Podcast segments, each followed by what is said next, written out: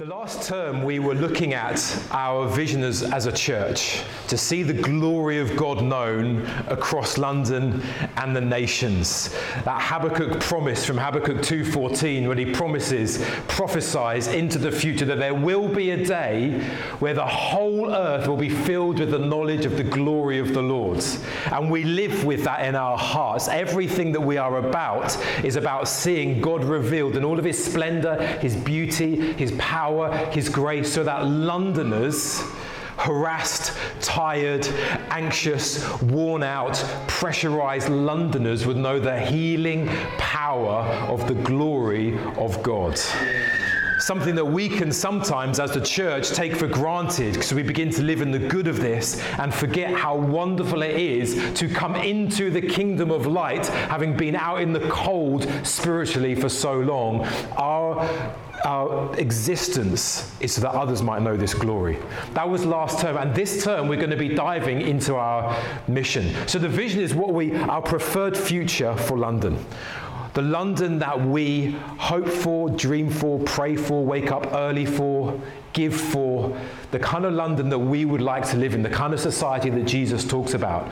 And our mission is what we are going to do right now so that we can take our steps to see that fulfilled. Amen? So we're going to take four Sundays. I'm going to lay a foundation this Sunday off the back of this text, a very well known text that if you've been in church for a while, you will know about this the Great Commission, the last words of Jesus. But what I want to do is just try and get you under the skin for a moment of what it might have felt like for that that small group of disciples on the mountainside hearing these words from Jesus. Because as these people who were soaked in Jewish culture, they knew what it meant to have a rabbi and to be a disciple. They knew that it was part of their framework of growing up. If you were a young boy at that age in the synagogue, you would be, you'd be taken to the scripture school where you would be taught basically to memorize the Torah. So the first five books of the Bible. Just imagine that for a moment. Okay, you're going to Bible, you're going to uh, Beacon and you're told to learn like probably like 100 pages or so, 240 pages of Bible by memory. That was their first stage, and they were discipled in the scriptures. And as they progressed, the, the discipleship process would get increasingly more difficult, and more scripture was to be memorized. And then as they grew older, discussions would start as to around to the ethics of the Old Testament theology. And if, as a man, then you did exceptionally well, you would be able to sit down with a rabbi who would then quiz you and interview and talk with you to find out how well you knew the scriptures. And if that rabbi liked you, was satisfied with your ethical view of the scriptures, understood that you actually had memorized the Hebrew Bible, then they may invite you and say, Follow me and be my disciple. And what that would mean for that young man would be you follow this rabbi wherever he goes. If he goes to the synagogue, you follow him to the synagogue. If he teaches, you sit down and listen. If you're having dinner, you ask him questions of his view of the scriptures. And you would live with the rabbi so that you would be immersed and soaked in the ways of God and understand his plans for Israel and for the nations. And at one point, if this young disciple had done well, the rabbi would say, It's now time for you to become a rabbi in your own right. And then he would then say to others, Come and follow me. It was part of the course for Jewish culture. They knew what it meant to have a rabbi that they would look to. And so when the news of this untrained Jesus from Nazareth, who was now teaching with authority like no one else taught with, who was performing miracles that they had only heard of from past generations.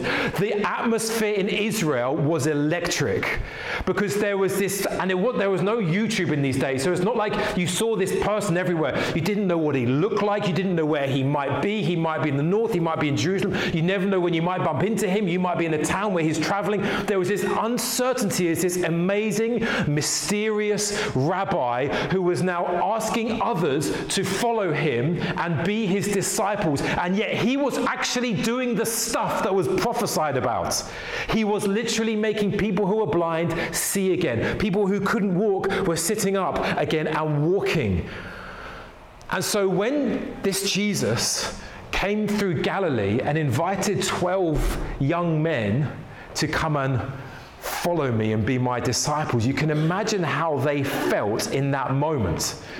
Because there were a lot of hopes resting on this Jesus. Everyone was expecting that this Jesus would be the one to bring a political security back to Israel, national identity back, its own national state, its own governance again, um, get rid of the Romans, and they were expecting this political overhaul to happen. So when they got invited by Jesus to be my disciples, they thought they were basically being invited into governmental power. And they expected this upward trajectory of power and influence. And he was a celebrity of the day. So you can imagine, I don't know who's your favorite celebrity right now. I'm not going to guess. Justin Bieber comes to mind. I don't know what that says about me.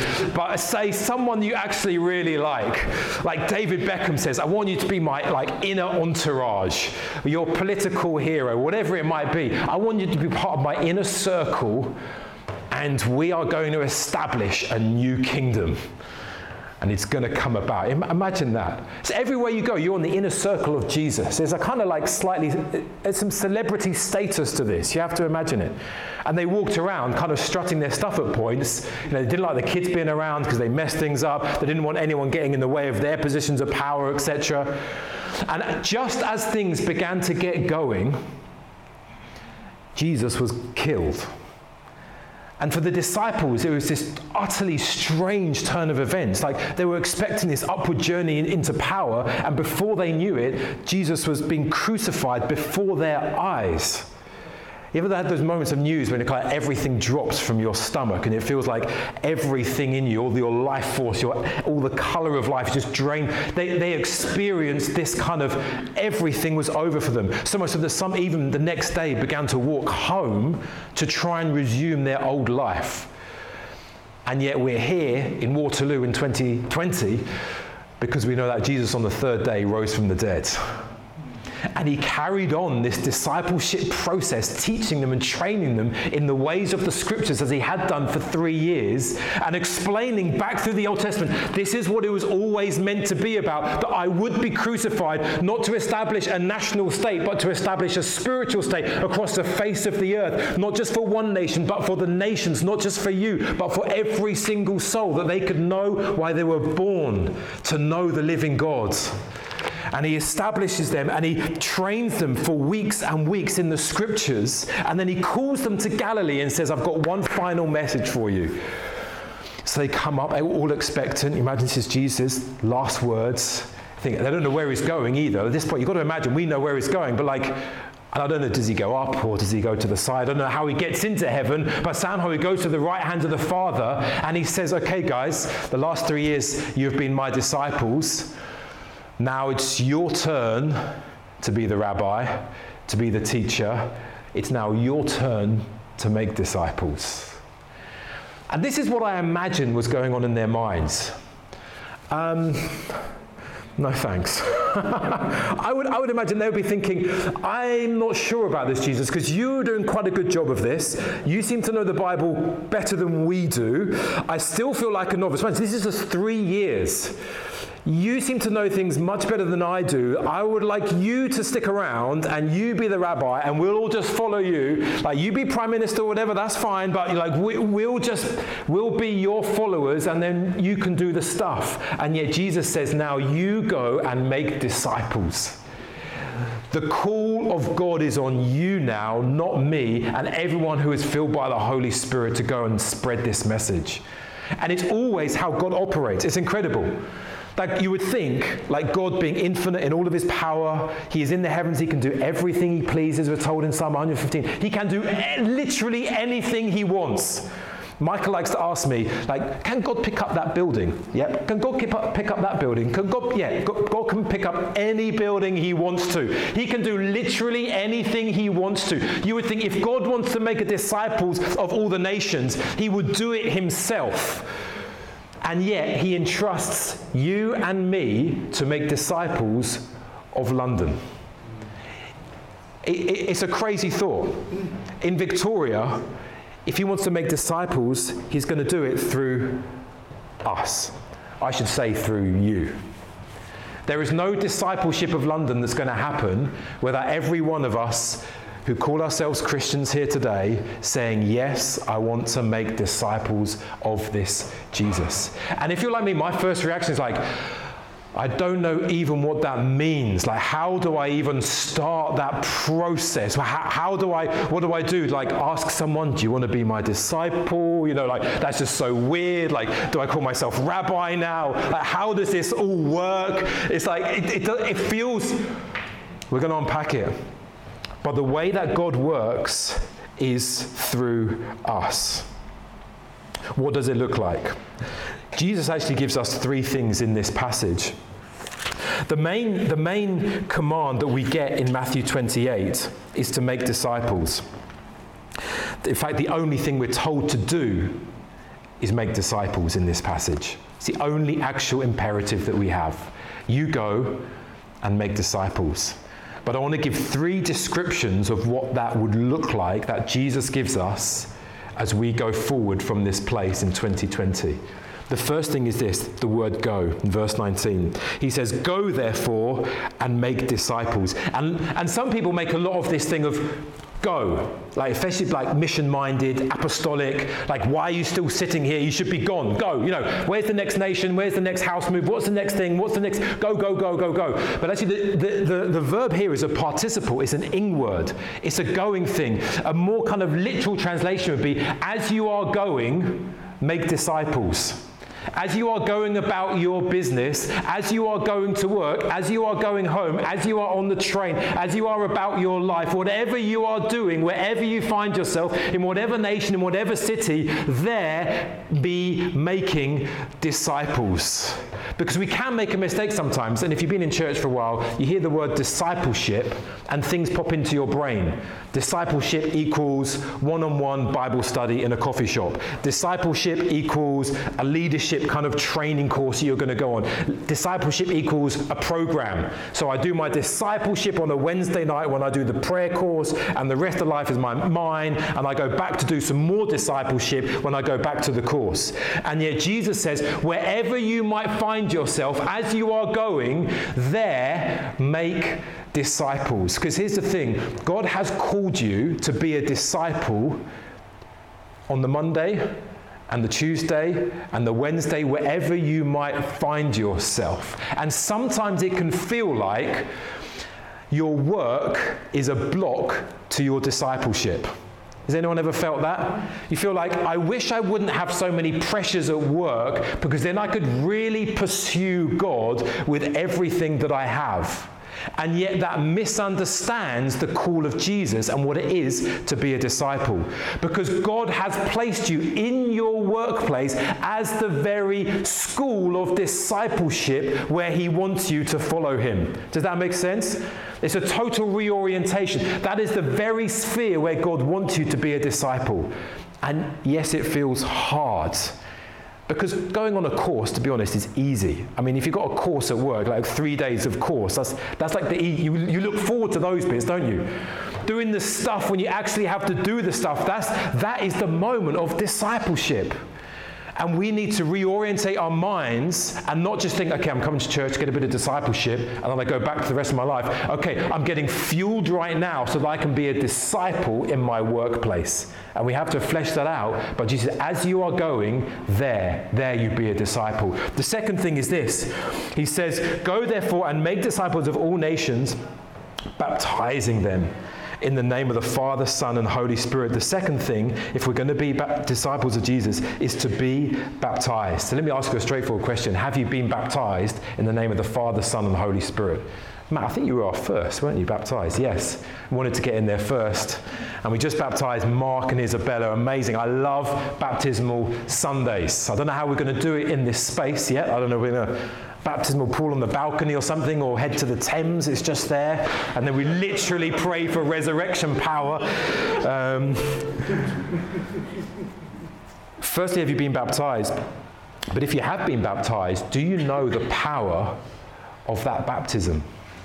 Because sometimes what we do is we, ha- we get baptized, whenever it was, and then we leave it in the past like it's a tick box exercise, like it's the entry requirements to get into heaven. Like, okay, I've been baptized, tick, move on with the rest of my life.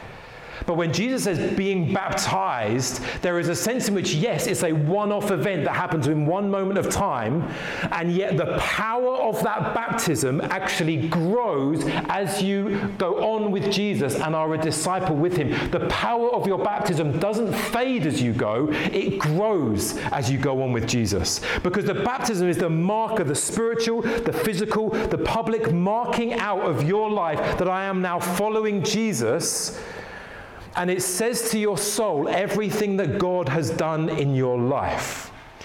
So, and I've been in some discussions with people, and they've said, like, I got baptized 20 years ago, and I did some backsliding and things, and I, I don't know, it feels like a long time ago. Could I get re baptized? Because it doesn't, doesn't feel very real to me.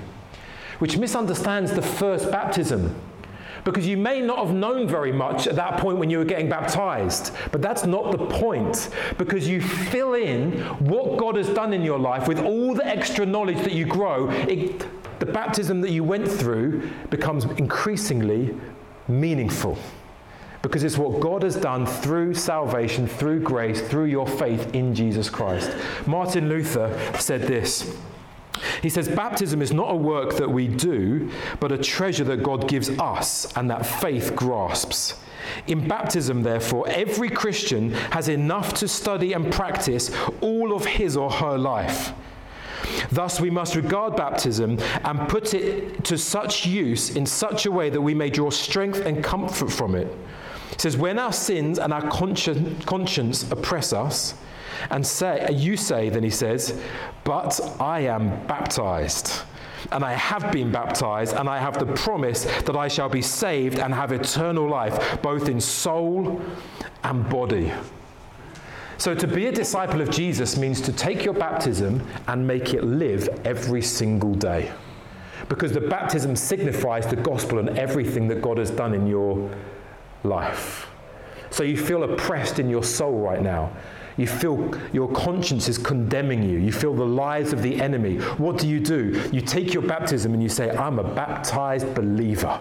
I have died to my old self. My righteousness right now is in heaven. I am sat in heavenly places right now. Satan does not know the kind of privileges that I have. He does know that the God of the universe listens to my prayers. You go back to your baptism and your identity and who you are. Amen. Because the truth is, there are always other rabbis vying for our attention. And you probably know this if you've tried to follow Jesus. You can say that you follow Jesus with your words, but your life might testify that actually other rabbis. And the truth is, no one is not a disciple. So if you're not a Christian here this morning, it's not like there are Christians and we're disciples. And if I can say this, if you're not a Christian, you're not a disciple. It's just you're a disciple, you're an apprentice of something or someone else. Mark Dever says this, pastor in America. He says, To be human is to be a disciple. He says, God didn't present Adam and Eve with a choice between discipleship and independence, but between following Him and following Satan. We are all disciples. The only question is, of whom? When I was a teenager, Jesus was kind of there in the background, but I had a rabbi, and it wasn't Jesus. I kind of like thought about Jesus, but my true rabbi, can you guess who my true rabbi was? Justin Bieber. Justin. yeah, no, he's my, he's my second in command. That's not true, but his new music's quite good. But anyway, that's by the by. My, my actual rabbi was Arnold Schwarzenegger. I know, I know, I know, I know. I, I, used to be six foot four and about 17 stone, 5% body fat, but I had to give all of that up to be a Bible teacher so I could be here with you right now. Um, but he, he, he presented me with a vision and it was quite a dramatic vision in Speedos. I mean, it was quite something to behold. Sorry, Chris. Um, and he was my rabbi. I was like, this is what I want to give my life to. I want to look like Arnold Schwarzenegger. After a few years, I realized this is a futile, futile exercise. I need to find another rabbi who's actually going to fulfill my deepest desires in life. Um, I even got the Apostle Arnold's Bible. I think I still have it somewhere. Yes, I do have it. My mum's here. She can testify. Um,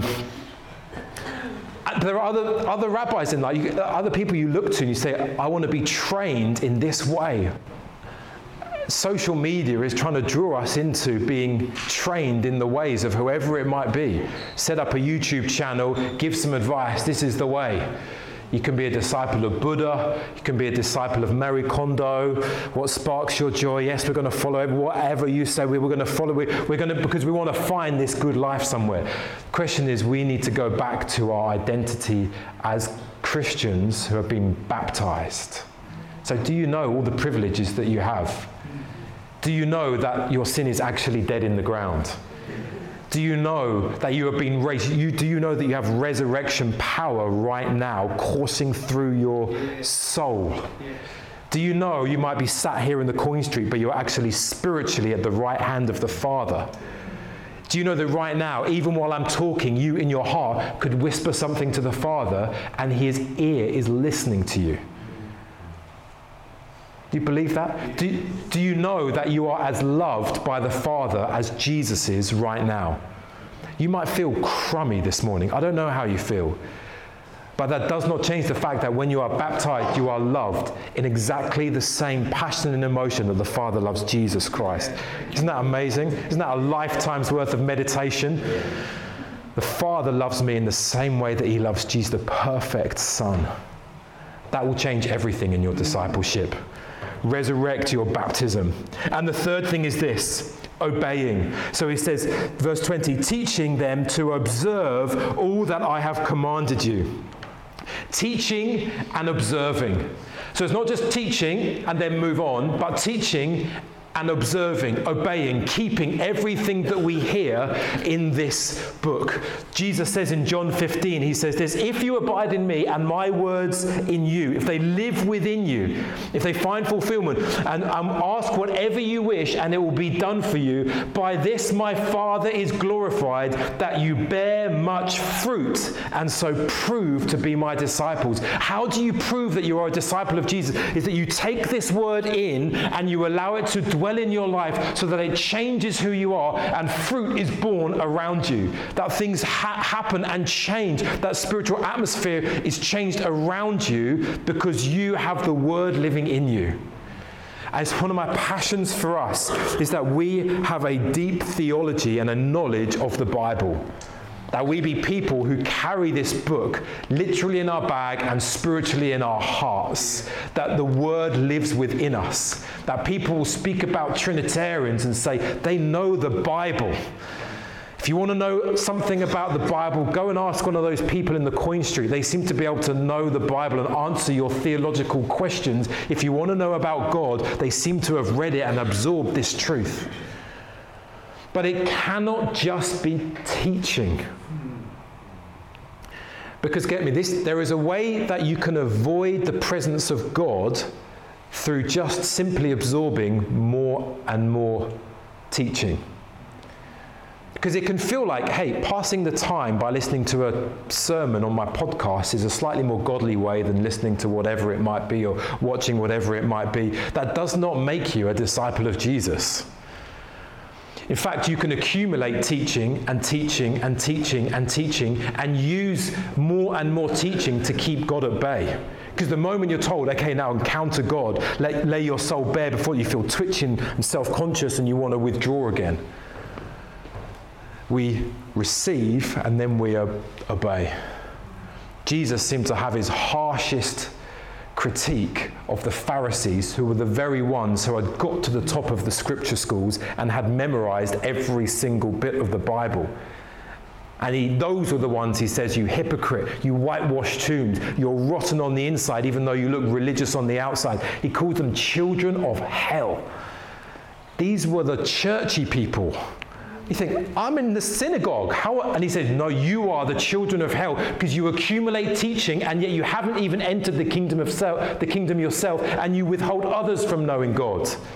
So it cannot just be knowing the Bible, it's got to be understanding deep theology through the scriptures, and then every time you hear scripture, you turn, you say, How can I respond? How can I do this? So even now, as you're hearing this, I'm not, I'm not trying to fill half an hour of your time. Like if that was it, like there are much better speakers and preachers and communicators, you might as well stick on a podcast and go home. this unpacking of scripture is so as you hear this, you are thinking, how does this change my next week? How do I respond? How do I go from this place and know, God, you are with me and I'm going to obey you? How do I, if you're telling me, make disciples, how do I go into my workplace tomorrow and with different eyes see how can I help these people know Jesus? Some people might be they don't know Jesus at all. It's just introducing them to you. It might be telling them what you did on Sunday and this new Coin Street venue and church and what God spoke to you about. Or it might be a Christian say, ah, Can we meet? Can we encourage one another? It's viewing everything saying, Jesus, you teach me and I'm going to obey. Otherwise, it seems like it's worse. Just to accumulate teaching without doing anything is actually worse than not accumulating the teaching in the first place. Because as soon as you know stuff, there's a responsibility and accountability to do it. So, to be a disciple is to view everything as your discipleship, not just Sundays or Wednesdays. Your work is not holding you back from your discipleship and knowing God. It is the place where God has placed you so that you can grow strong in Him. Secondly, to get hold of your baptism, your identity, the power that has been given to you, and to obey everything that Jesus says. So, if we did that with these three marks of disciples, what would success look like for us in 2020 and into this decade to come? What would success look like for church plants like us? The temptation and the danger is success looks like numerical growth.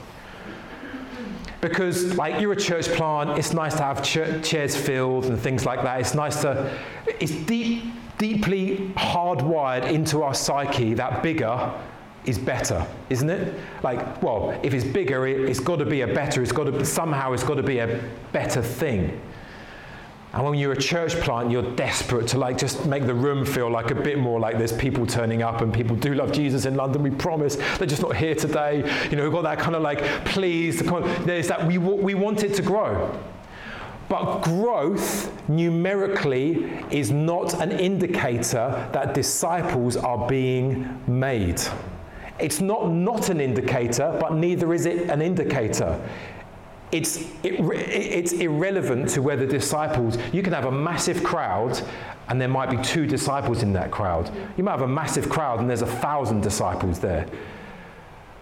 What we want to do is focus on the bit that we can do. Jesus, oddly, seems to have this aversion sometimes to crowd gathering.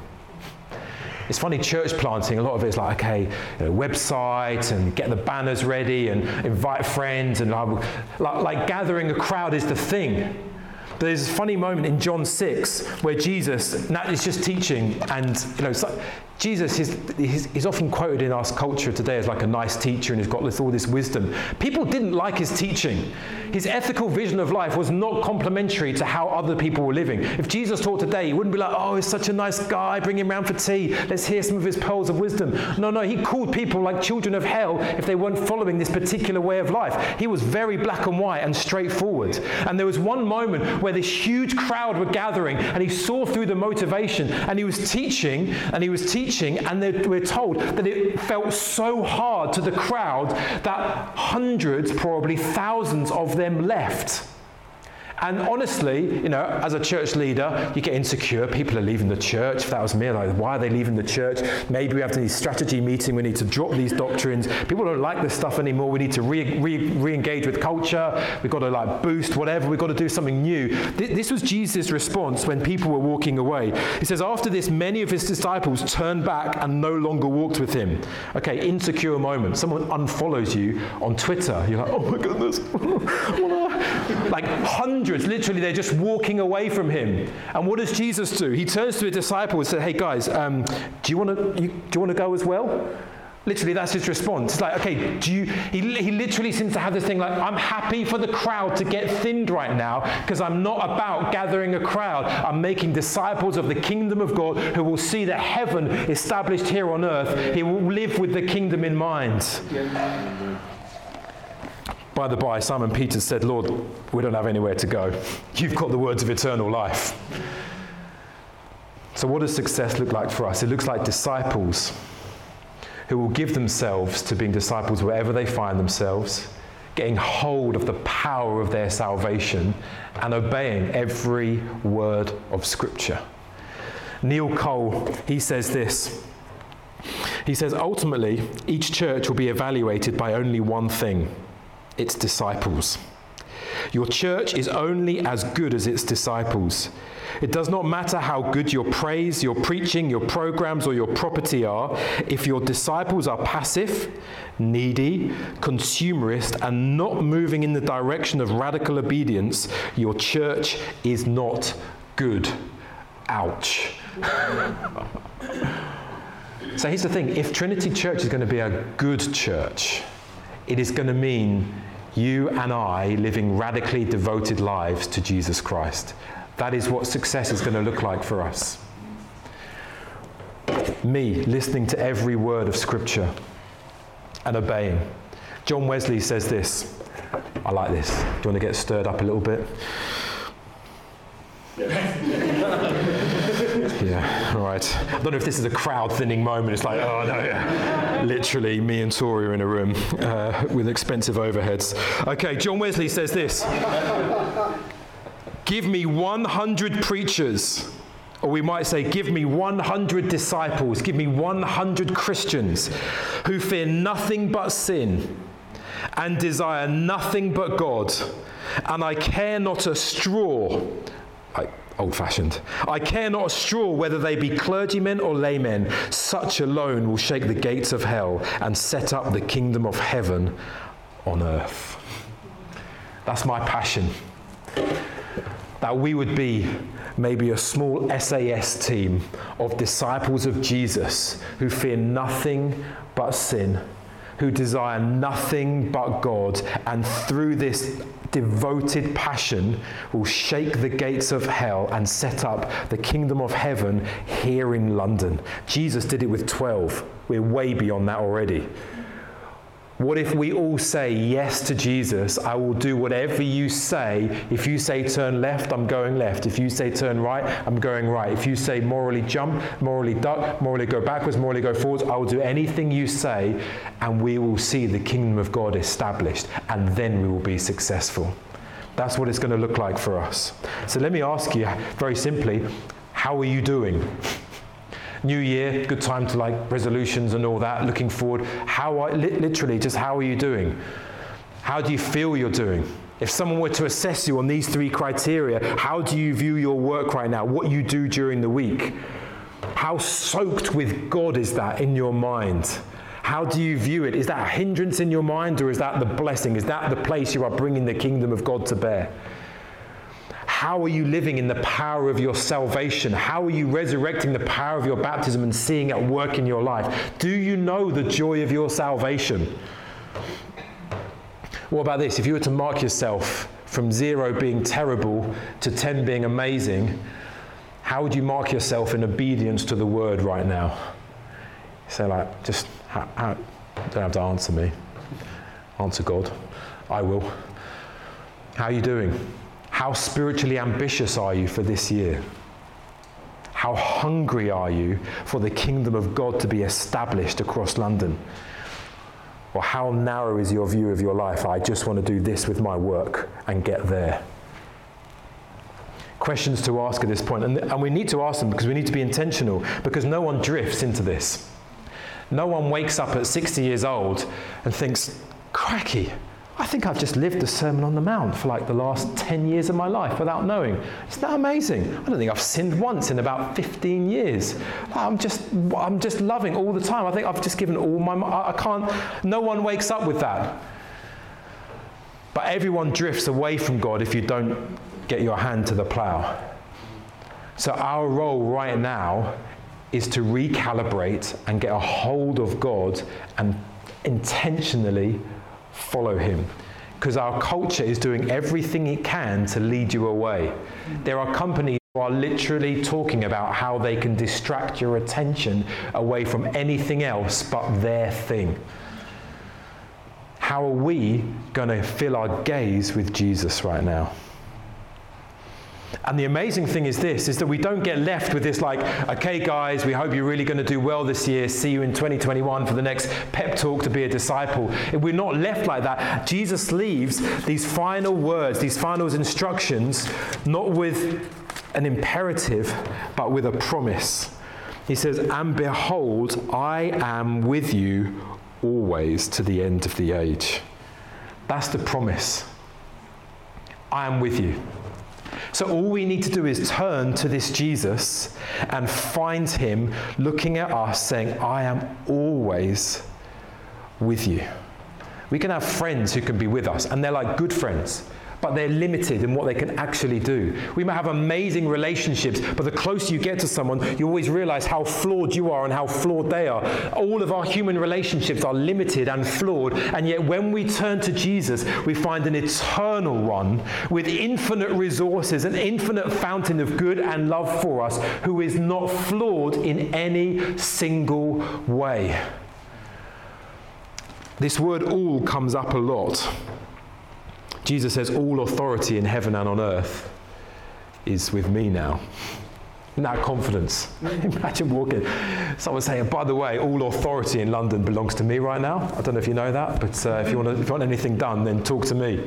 And yet Jesus says, no, all authority in heaven with all the demonic forces and on earth with all of the human power belongs to me right now. And Jesus says, I'm with you. Everything. You need something done? I have all authority.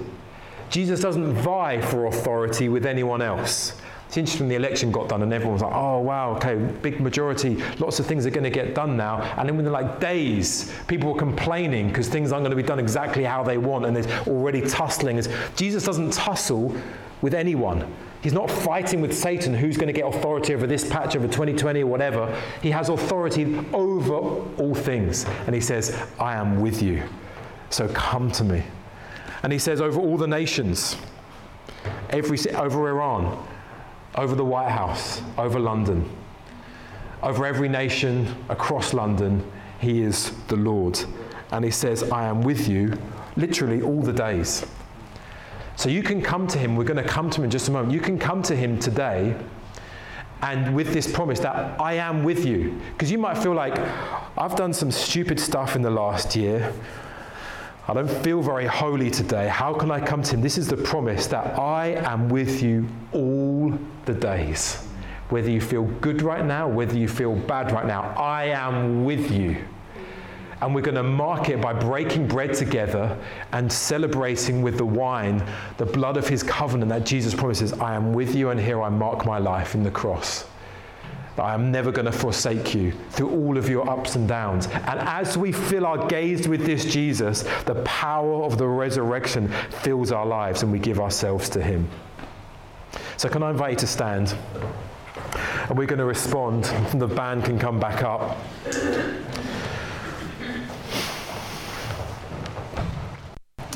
And just lift your hearts to God for a few moments. And we're going to respond by, by praying. We're going to respond by breaking bread together, having communion. We're going to respond by singing. And some of you, I feel, are going to need to make some decisions for this next year and this next decade.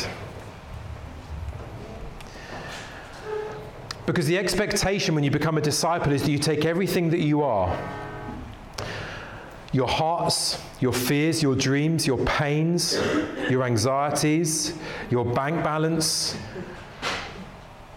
your diary, your work, your relationships. You take everything you are and you place them on the table before God. And it's a super vulnerable thing to do. Because you might think, well, what if God takes it off the table on his side? That's a, that's a frightening thing if you've placed hope in that. And yet, when you do that and you open up your whole life and you lift up your soul to the Lord, you find Jesus Christ who has opened his life up entirely. You find him still with scars in his wrists, in his side at the right hand of the Father, having given up everything having suffered infinitely in hell, so that you might receive eternal life.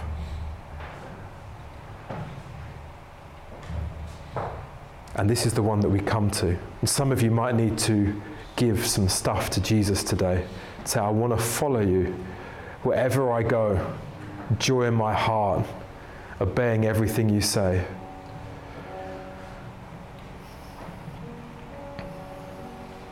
Let me just encourage you right now to ask some questions in your soul. Lord, how are you speaking to me? Some of you want, might want to ask Are there areas of my life that you want to just put your finger on? Don't be afraid. Because if the Holy Spirit does put his finger on a particular area of your life, it's not to condemn you, it's to bring you freedom, it's to bring you life, it's because it's stopping you from knowing wholeness. And he says, I'm with you all the days of your life. So, Heavenly Father, as we now respond in worship, communion, would you bless us? Would you sanctify this moment? Would you come by your Holy Spirit? Would you form disciples, I pray? Would you change us, I ask? In Jesus' name.